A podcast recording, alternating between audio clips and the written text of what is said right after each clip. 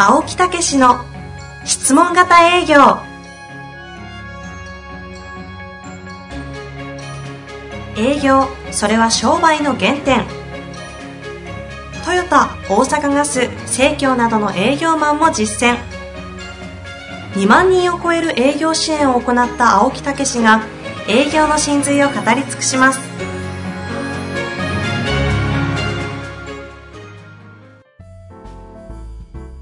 こんにちは、遠藤和樹です。青木武の質問型営業。青木さん本日もよろしくお願いいたしまはいす。。よろしくお願いお願いします。今日もゲストの、えー石毛博光さんにお越しいただいております。改めましてよろしくお願いします。はいよろしくお願いします。今日もラストですね。3回目となりそうですました。ね。いやー、ほんでも私をお聞きしてて、スタートから、はいね、現役時代を終えるまで、やっぱりそういう感謝っていうね、はい。いうところが起爆剤で、うん。その中でいろんな人との競り合い、うん。ね、はい。その負けん気なんかで自分を伸ばしてきて、はい。はい。そしてプロへ入ると今度は研究が始まってきたっていうそうね、よりもっとす素晴らしくっていうね。はい。えーでもね、私はあのーお聞きしててね、はい私もあの、営業でものすごい、あの、厳しい時代があったんですよ。うんで、もうどうしようもなく親父に金を借りに行ったことがあるんですね。はい。ええで、その時にですね、頭下げて、こう、こうやと言った時にね、あの、愕然とした思い出があるんですよね。実は営業マンで、あの非常に困ってたわけですね。営業をやってて、ええ会社経営もやってて。はい。で、その時、親父がですね、学生の頃に会社が潰れてですね、はい。それでまた生き直したんですよ。別のとこね。はいで、結構うちの親父優秀でですね、はい。あまあ、親父やから引っ張られることもあるんやなと、うん、また元気よくやってんねんなと思ってたら、はい。実は、あの時どこ行ってたか知ってるかって言ってね、はい。うん、ベンチで座ってたって言うんですよ。はい。ええで、結局自分が、あの、次行くとこがなくて、行ったふりして心配させたらあかんのでね。はいうん、その時に、ああ、この人たちは行くとこあってええなって言って、うんそれで、実は、あの、ベンチに行くとこなくて、座ってた日が何日もあったんやって。はい。いやー、私はね、それ聞いてね、さすがにね、あそういう面があって、うんそれでそういう中でも、俺、俺とかね、うんあ妹がおるんですけど、育ててくれたんかと何も言わずにね。うん。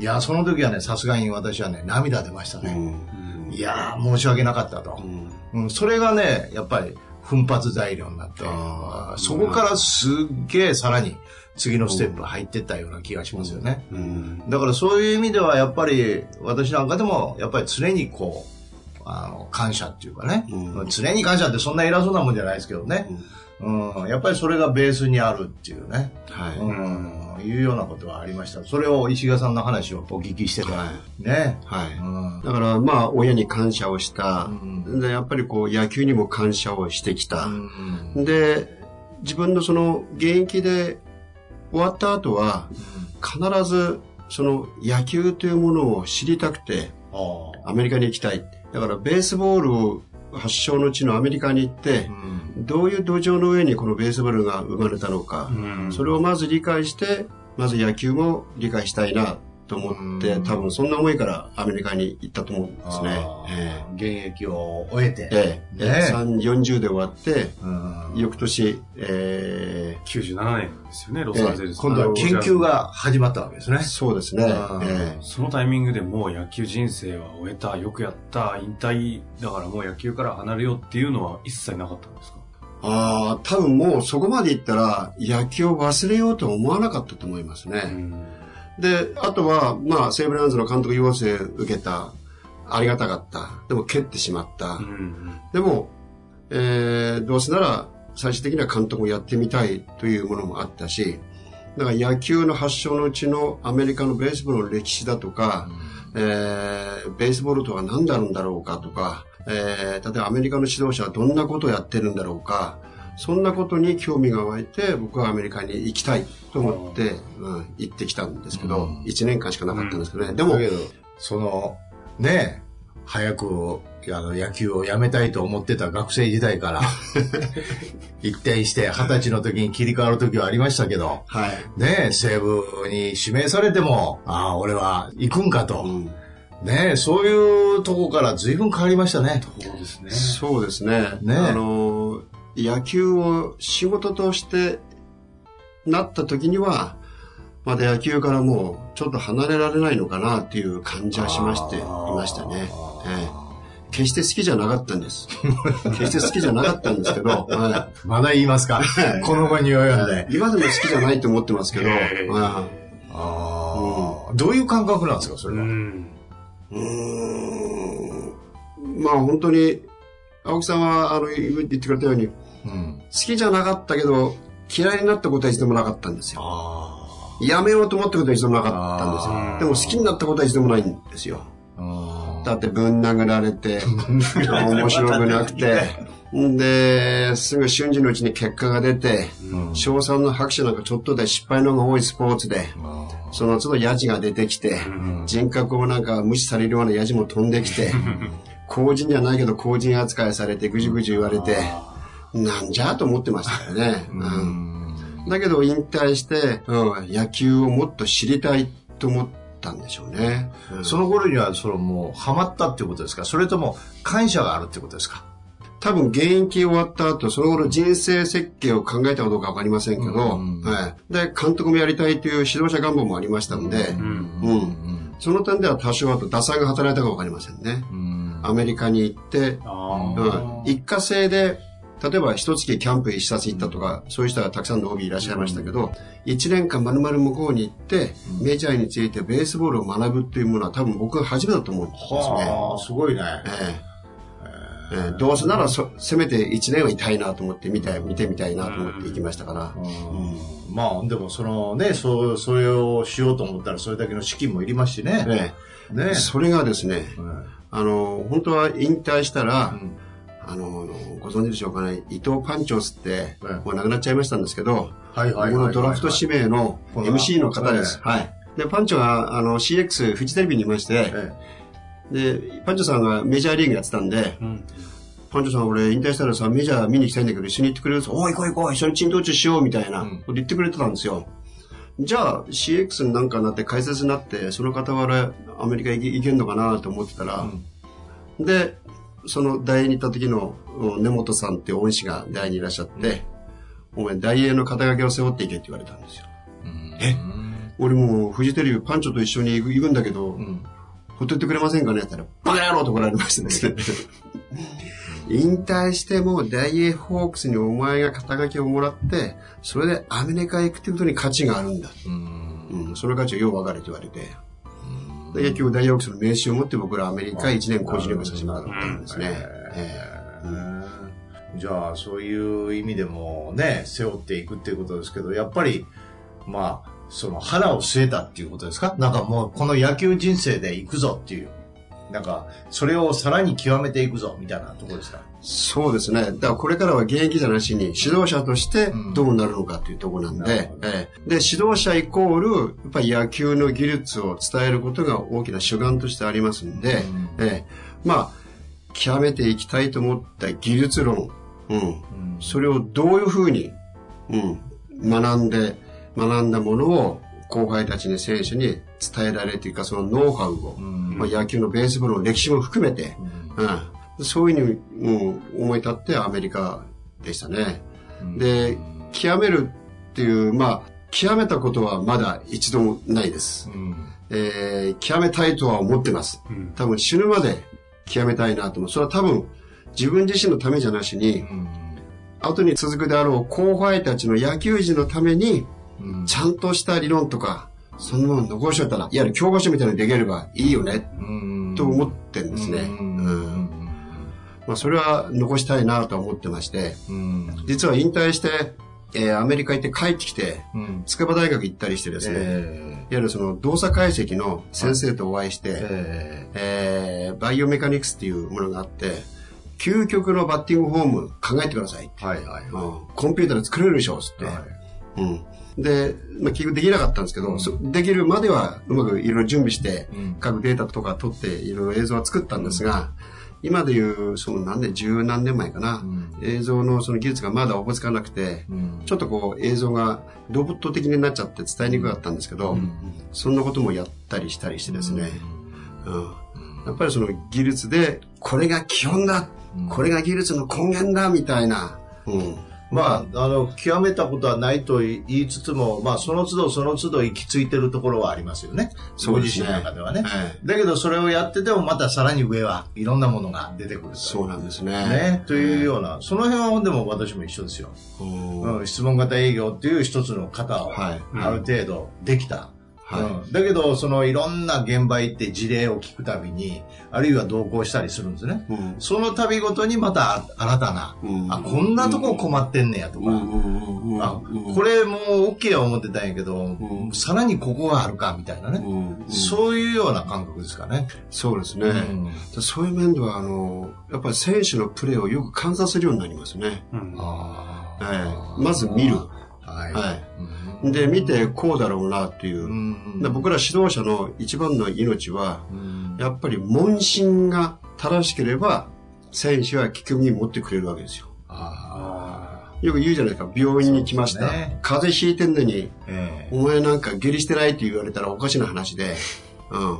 だからその見立てが正しければ、はいあ、選手たちは信用してくれる。えうんだから、その信用してくれたものを今度は理論武装で、こういうふうに持っていく道筋を、ドリルを作って導いてあげるみたいな。うんえーその辺はやっぱり眼力が必要かなと思いますね。経験がいりますよね。経験ですね。うんええ私なんかでも同行した時にはいこう見て、はい。それで訪問する。まあ飛び込みなんかも指導するんですけど、まあ見てるとここだなと思ったら、それ何回かやったら、1、2回やったら、ここ直してみって言うと、うん途端にすごくうまくいきだそうですねそうするともう、あの営業マンは信用するんですよね。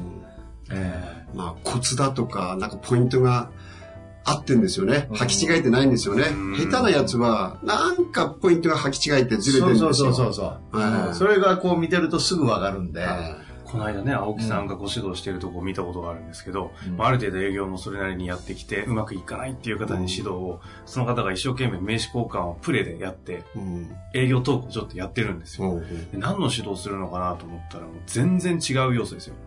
名刺交換の姿勢があかんって始まって、そこかみたいな。そこから全てが言ってんねん、あんたはっていう話で、でもすごいガラガラとかたのを見て、あいや、この方の観察力、動作とかすごいなというのがあったんで、なんか本当多分そういう話なのかなと思ったんですけど。まあ、そうですね。洞察力も必要ですね。で、僕らは、やっぱり肉体を使うんで、真似は始まりますね。携帯模写は。うんで携帯模写をやってみせるんです。お前のはこうなってる。はいはいはいはい。よくやりますよね、うん青木さんも。はあ。やってほしいのはこっちの形だ。あお前はこうだからこうやって打球が滑ってこっちに行くとかね。うんうんわかんないですね、自分でやってる方はね。そうなんですよ。で僕はそれを、やっぱり、広賀さんっていう2年目のはい。監督に広賀達郎さんが来られて、はい広賀さんにそれやられたんですよ。えはい、お前はこうだと。で、ブサイクじゃんお前。みっともねえって言われて、え、そんなに俺、ブサイクなプレイですかって言ったら、その通りだってみんなが仲間が言うんで、え？と思って、それでこう目から鱗でいろんなことをこう習っていきましたけどう、ん。うん。だから、いかに気がつかせるかっていうね、本人の。そうなんですね。そこがポイントですよね。はいはい今日ですね、お時間も制限がある中で、ずっと聞きたいんですけども、今の話の流れで言って、えせっかくなので、もうこのままですね、え指導者とか、コあー。ーチとか、その教育というところって、まあぜひなんかお話しいただけたらなと思うんですけど、まあ青木さんもうね、すでに話されてましたけど、え。あのープロ野球人って、おかしいんですよ。あの、コーチやられる方って、そうそう大した実績残してないんですよ。まあ、監督は別ですよ。えはいはいはい。はいうん。で、選手の方が技術的にこう数字のことが長けてるから、コーチをこう多少こう甘く見て見下すとこがあるんですよ。ほうんで、僕らの、まあ僕らだって公平がありますけど、例えば肩開いてるぞお前。だから打てんのじゃ。それは分かってるって。肩開いてるのは分かってる。だからそれをどうしてくれるんだ？どうに指導するのはあんたの仕事だろうっていう。まあそのいいアドバイスをしてくれる人がなかなか少なかったんで、うん。だからまあさっき言ったようにその、まあ観察、洞察、で問診、でタイムリーなヒント、コメント。まあその辺が一番大事かなと思いますが、うん。で、よく、あの、選手とコーチの信頼関係とかって言うじゃないですか。えでこれもある面では大事で、その、いかにその、練習に付き合ってやれるかなという、うん。僕はプロ野球も少し何か経験しましたけど、監督よりも給料が高いコーチが出てきてもいいんじゃないかなと思ってるんですけどね。う。うんん。うん、責任を、その応分によって給料が監督の高いかもわかりませんけど、ううんんでも実際コーチの方が働くわけですよ。うん、なんかコーチがもうすぐ報われていい、うん。それは経済的にものなのか、うん。地位なのか環境なのかわかりませんけど、まあ、しかし、我々も営業でね、やっぱり指導してて、一番好感のはやっぱり現場ですよね。はい。ねもう、研修なんかでこう話しててもみんなうなずいてるんですよ。うなずいてるんですけど、いざ現場行ったら全く違うことしてますからね。うん。うん。えで、それをやっぱりこっち側で、えーアドバイスして直して、その場で直してやる。うんあるいは私が実際見本を見せてやる。うんもう自分が見本を見せると一番効果ありますよね。ええだからさっきの、どんだけこう近づいて、こう分からせるかっていうね。ええだからそのさっきの肩が開いてんのが治らない。うんそれどう直すねんと。うん直した形はどうやねんとかね。うんそこをやっぱり見せてやって、こう、はいもう埋めてやるっていうかね。はい。あのー野球の場合は、こう、染み込んでるいろいろ癖とかフォームとかあるんですね。はいはい。で、これがなかなか治らんのですよ。なだから、例えば僕らの悩みは、理論的に正しいと思ってることを伝えて、理解してくれた。うん。で、その正しい理論はこうなって、体を使ってこういう形になるぞ。じゃあ、やってって言ったら、その染み込んでる悪い癖があるとな、なかなかその理想の形には返ってこないんですね。うん。で、それは、私たちもイライラします。はい。で、多分本人もイライラしてると思ってます。で、ある面では、やりづらい、違和感がある、しっくりこない。う。うんん。だから、その形で打率1割5分だろだから打てないからこうしたら3割出る可能性があるぞ。うんやれっても、頭で理解しても、いや、今俺は調子悪いんで、俺が調子悪かったら3割くらいすぐ打ってるわ。くらいのやつもいるわけですよ。目のボロで強いやつが、素直じゃないやつが。うん、そういう人間をどうしようかな。なぜ変わっ、さっき言ったように気づいてくれないんだって。うん。なぜ気づかないの？そこにっていう。うんうんそのポイント、タイミングが履き違えてる人たくさんいるんで、うん。こいつらをなんとかできねえかなっていうのは、まあ今僕の悩みは悩みですね。うんなるほどね。だからいろんな引き出しを持って、えいろいろ伝えていくんですけど、えでも、まあ、あのーわかりやすく言うと、バッティングって、じゃあビールだよ。うん。バッティングビールだからビールやっとけ。これが昔の指導だったんですね。今はバッティングはビールだ。ビールだと思うけど、お前は焼酎でもいいんじゃない？お前日本酒でもいいんじゃない？それがお前の個性だから。と認めてしまう。うん。逃げてしまう。こいや、その、極めるっていうか、指導者までが極めようとする人が今いないっていうか、うん。あるいは、選手の感覚を優先してしまう。で、いいよいいよ、それでいいよって多少こう褒めて、コミュニケーション取ってるつもりでもあっても、その選手が成績上がっていかない。なんかそういった現場が多く見受けられるんですけど、まあ僕らもそういうのがあって、すごいすごいジレンマを感じるんですよね。まあ、よく似てますよね、それはね。そうすると今のお話の前提っていうのは、極めた先っていうのは、その個性とかも生かしてやったところで、極めた先はみんな同じような、こう、型になるっていうか、形になるっていうイメージなんです。あの、最初の、例えば野球とバッティングでアドレス、タイミング、そこまでは個人差であっててもいいと思ってます。だからその基本の木は、一つのまあ技術的に言うと、まあ打つ時のトップだとか、投げる時のトップだとか、そのトップが大事なんですね。うんそのトップを作るまでのプロセスは、多少足を上げようが足を引こうが、どうでもいい、プリコでもいいわけですよ。うん。大事なそのポイントだけを、は、それは譲れないという、それは自己流我流は許せないというところですね。うん。それができないと確率が高まっていかないっていう、それがポイントの一番大事なところなんですよ。うんうん。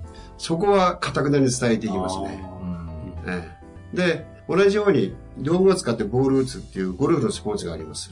で、こう、土日ゴルフの番組見ると、みんな同じようにアドレスして同じようなトップ、インパクト、フォロースルー取っていくんですね。大概の人が同じようなフォームに見えるんですよ。で、個性って感じはその人間性ですよね。例えば青木さんの人間性、ジャンボの人間性、中島聖奈さんの人間性、えー石川遼の人間性、松山秀樹の人間性。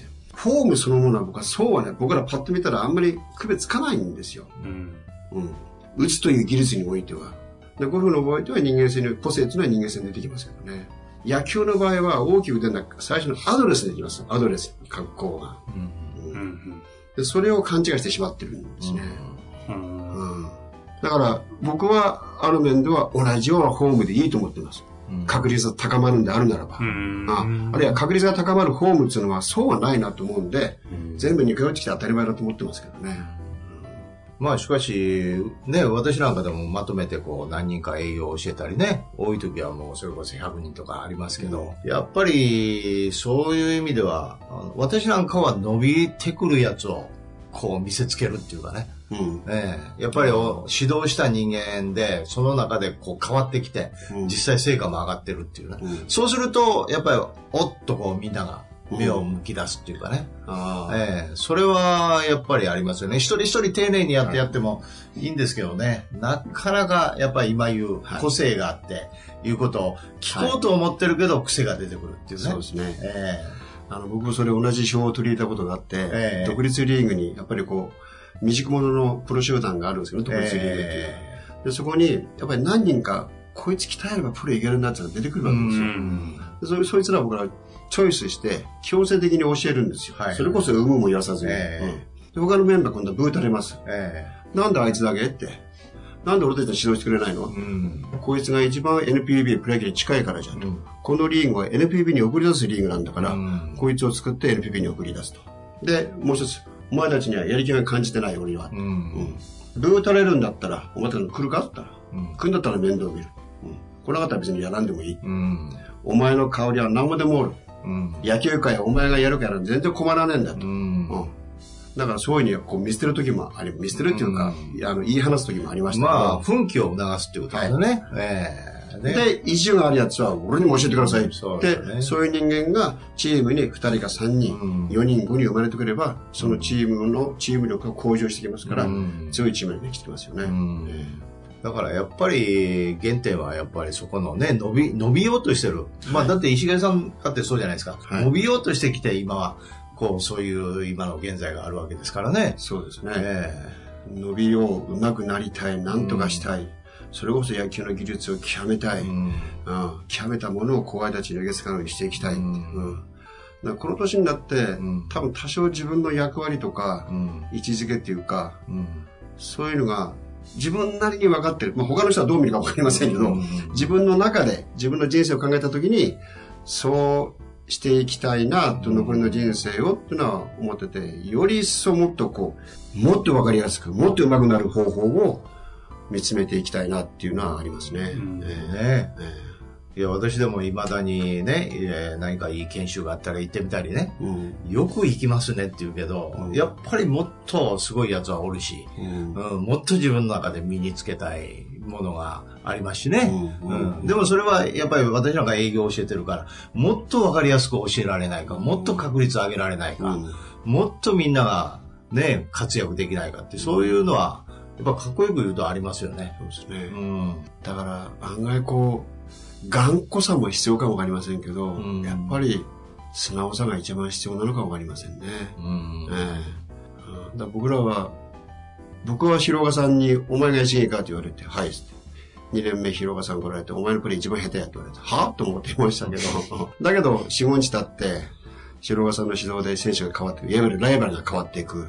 俺も上手くなりてえし負けたら面白くねえからすいません俺にも教えてくださいって頭下げに行った、うん。そういう素直さがあった。うん。日本の野球を知る前にアメリカのベースボールを知りたいと思ってアメリカにも行った。うんそういう素直さはあったとは思うんですね。うん。で、もう一つ、今自分を振り返ると、まあ、最初から言ってきてるように、好きになったこと一度もないし、楽しんだこと一度もないし、褒められたこと一度もないし、何くそうと思ってやってきた。うん。うん。で、結局、いつも不安、不安で、ずっと、その、日々過ごしてきた。で、僕の場合は今考えると、不安が、不安を、なんか自分が前に進むエネルギーに変えられてきたのかなと思いますね。これは俺の一番の強みかなと思ってますね。はい。まあ不安と言いつつ、裏側では成長欲っていうね。ああ、うん向上心、工学そうそうそうそうそう、そういううふうに言ってられますけどね、はい。うん。むしろやっぱりそこが、やっぱりベースにあって、うん。ね、やってこられたんじゃないかなと思いますけどね。そういう石毛さんのこれからの夢っていうのは、そうですね。まあ、あのーまあ、大学行かせていただいて、うん。その当時、思ったアマチュアの指導者、うん。まあ、僕らもプロ OB もアマチュア資格の回復研修を受けて、うん。高校野球、大学野球の監督になれるようになったんで、まあ、あー今思うのは、大学の野球の監督やってみていいかなっていうところがあるんですね。で、野球を、やっぱり理論、理屈でちゃんと教えて表現できるように、4年間で仕込んでみたいっていうものと、我々が野球で培ってきた、まあ、精神的なもの、理不尽、不条理、もっと具体的に言うと、義理人情、人理的な、日本人が世界に誇れる、そういったマインドは、やっぱり伝え残していきたいなっていうところですね。で、うまくいけばプロになってもらいたい。でプロにいけない、社会に、えー企業に勤める。まあ、それもそれでいいでしょう。だけど、僕の中では、その、大学まで野球やった人間、あるいは野球を途中で断念した人間、プロ行ってクビになった人間、野球に携わった人間で、携わった人間で、日本の農業をなんとかできねえのかなと思ってるんですね。農業へ行きますか農業。まあ、あの、これからの成長産業は農業にあんのかなと思ってるんですね。えええで野球人ってこの泥臭さまだ持ってるんで、えだからその泥臭さををちゃんとマインドに持ってる、素地に持ってる奴らが集まって、俺たちで日本の農業をもっと優秀な農産物を作って海外に高く売り飛ばそうやと。人はあげようや、みたいなね。うん。で、ちょっと暇になったらちょっと野球でもやるか、みたいな。でも今のになんかあれだね。なんか人間作りみたいなものを感じましたね。あうん今のお話っていうのは。単に野球を通して人間を作っていくっていう。今やっぱりこういうふうに言って考えると、ん。まあ生まれ育った実家が農家だった。うん。多少マットに開いても野球のおかげだった。そこへ持ってきますでね、。親、恩師に感謝をし始めたという。まあそこにまあ帰っていって、うん帰っていくのかなと。帰っていったもので、じゃあ今の自分の立場だとか、うんそんなものをうまく活用して、まあ後輩たちに指導できたり、うん。例えば農業がもう一度栄えてくれたり、そうなればいいのかな、うんというところだと思いますね。えでも今のを聞くとなんか一生懸命やってね、そのことに没頭して、ふとね、気がつくとこれをできるのはやっぱりそういういろんな人たちのおかげなんだっていう、なんかその、方やそういう没頭していくっていうかね、えはい。そういう自分の中での姿があるように思いますけどね。あーそうですね。でも、まだまだ比重は野球の方が。だから、僕らも野球塾だとか、野球教室行きますけど、あのー野球で変な癖とかうんつけずに、やうんっぱりその、正しいものをやっぱり伝えて、うん。手遅れの野球選手を作りたくないなと思ってるんですね。うん。ええ。で、もう一つはさっき言ってるように、野球で培ったマインドで、なまあそういうことも、まあ人間的なものも指導して、礼儀節度もちゃんと伝えられて、まあ手遅れな人間も作りたくないなという、うん。その辺が、今野球を通して今の自分にできることかなとは思ってますけどね。私はね、営業を教えててね、営業で、うちで質問型営業ってね、あの、教えてるわけですけど、一番の重要なところは、質問をして相手の、あの、状況だけを聞くんじゃなくて、相手がどういう人生を生きてきたかをまず聞けって言ってるんですね。そうすると、そういう中に、こう、お役に立ちたいっていう気持ちが湧いてくるんですよ。はいはいはい。で、お役に立ちたいっていう気持ちが湧いてきた時に、本当の営業なんですよ。うんつまり、う裏んかなでやでやるために質問してるんじゃなくて相手の人間性もいろいろ聞いて、その中で湧き上がってくるんですね。この人に何か私は役立つことができないかっていう。それが営業の肝なんですよね。うん。ねだからそういう営業を一人でも感じてもらいたいなって。だから、うん間違った営業、なんか売るための一生懸命テクニックとかね。そんなんじゃね、絶対営業はね、成り立たないと思うんですよね。青木さん、そういうふうに思える人間って、え若者でも出てきますか？え。いや、もう、いろいろ出てきてますよ。だからそれは教え方の問題ですわ。うん営業っていうのは何ぞやっていうところを、やっぱりきちっと教えていくっていうかね。ええまあ、とにかく売り上げ上げ、大事ですよ。売り上げ上げてこいとか言うのもね。うんだけど、そのために、とにかく何でもええからやってこいっていうのはね、うんやっぱり間違いやと思うんですね。うんええやっぱり正しいやり方っていうかね。うんうん、本当の何、何、何のためにやってるかって役立つためにやってるわけですからね。だからそういうようなことをやると、営業のステージとか営業に対するポジションってもっと上がってくると思うんですね。うん社会の中で。だからなんか、なんとなくその石賀さんの話を聞いてて、そういう。一緒なんですね。うーんはい営業も私はそう思いますね。野球もあるんだよねねええどうでしょうか？その第三者というかね、この立場から見ると、お二人は結局、私から見ると、その、え青木さんであれば営業を通して、うん。石毛さんであれば野球を通してその本当の人間というあり方みたいなこう考えられていらっしゃるんだなというのをすごく感じたんですけれども、うん今日最後にですね、せっかくあの、石毛さんにお越しいただいているので、この青木さんの質問型営業というその番組を聞いているリスナーの方向けにですね、はい。あの、結局社会人で営業やってるっていう方々も、要はビジネスやってるんでプロなわけですよね。そうですねで。そういう意味で言うと、まあ本当の野球の top of top の一流でやってたプロとして、その営業というところではありますけど、同じプロでやろうとしている彼らに対して、最後になんかこう、メッセージをいただいて終われたらなと思うんですが、うん、まあ、今、青木さんが言ったことに集約されると思いますよね。うんえー売り上げを上げればいいつもじゃないっていう、プロセスが大事。そこに、その人間の評価が、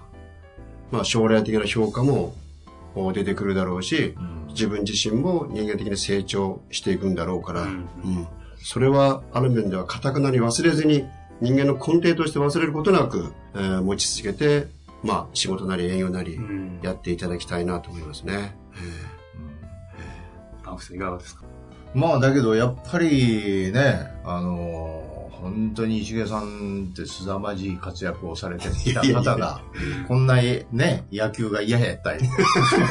青木さんがね、嫌だっていう。俺もそんなね、好きでやったわけではないんですけどね。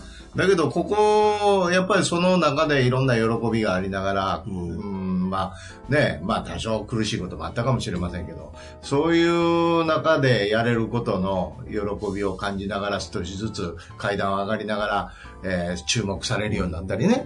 うん。で、そこにベースに、えーやっぱり守ってくれるってね、そう支えてくれる人がいててね。うん、そういう中で自然にその道へ入ってきたっていうかね、そうしてる間に、あ、俺はこれをやっていくのが仕事なんやなと、うん。うん、いうふうに思えた時にですね、もうそんなに落ちなくなるっていうかね、うんうん、なんかそんなとこじゃないですか。はい。まあ、あのー僕は、その素直さっていうのも好きなんですけど、うん。あの、頑固者っていうのも好きで、うん。うんで、頑固者っていうのは、例えば変人とか変わり者とか、いろいろ言われますけど、40過ぎて頑固者になれば、多少、その表現方法がうん。哲学を持っているという言い方に変わると思うんですよね。うん。でそういう方ってすごい魅力的で、うん。うん、人間臭さがあったりして、うん。うん。譲られるものがあったりして、うん、そういう堅くなな、まあ、ポリシーを持って、なおかつ素直になって、例えば誰かのために、何々のためにという、うん。うん。そういうふうに頑張れる人間って、すごい魅力的に見えるんですよね。だから、まあ、あの今若い人たちはいきなりは難しいかもわかりませんけど、将来的にはそういった魅力ある人間になってもらいたいなと思いますね。まあ、でもそういうのをね、育てていくのが、はい我々の、まあ、そうですね役割というかね、はい。えーいうことで、はい。締められるんじゃないでしょうか。はいありがとうございます。勉強になりました。本当に大勉強になりました。いやいやいやいや大事なことでございます。ありがとうございます。この3回にわたってね、非常にいいお話をずっといただきましたので、アメリカの方々も、この話を活かして、営業の方に活かしていただきたいですね。うん。いや、本当に、えー今回はありがとうございます。とんございませんえーはいまた、機会をね。そうですねはいえーはい。はい。はい。まじゃあた機会いただいて、途中経過、ほ僕は報告できればいいかもしれませんけど。そうですね。はい。はい。1年後ぐらいに。じゃあ今からいっぱい行きましょう。喜んでです。それが目的だったんじゃないかみたいな。本当に本日はありがとうございました。ありがとうございました。えーどうもありがとうございます。あ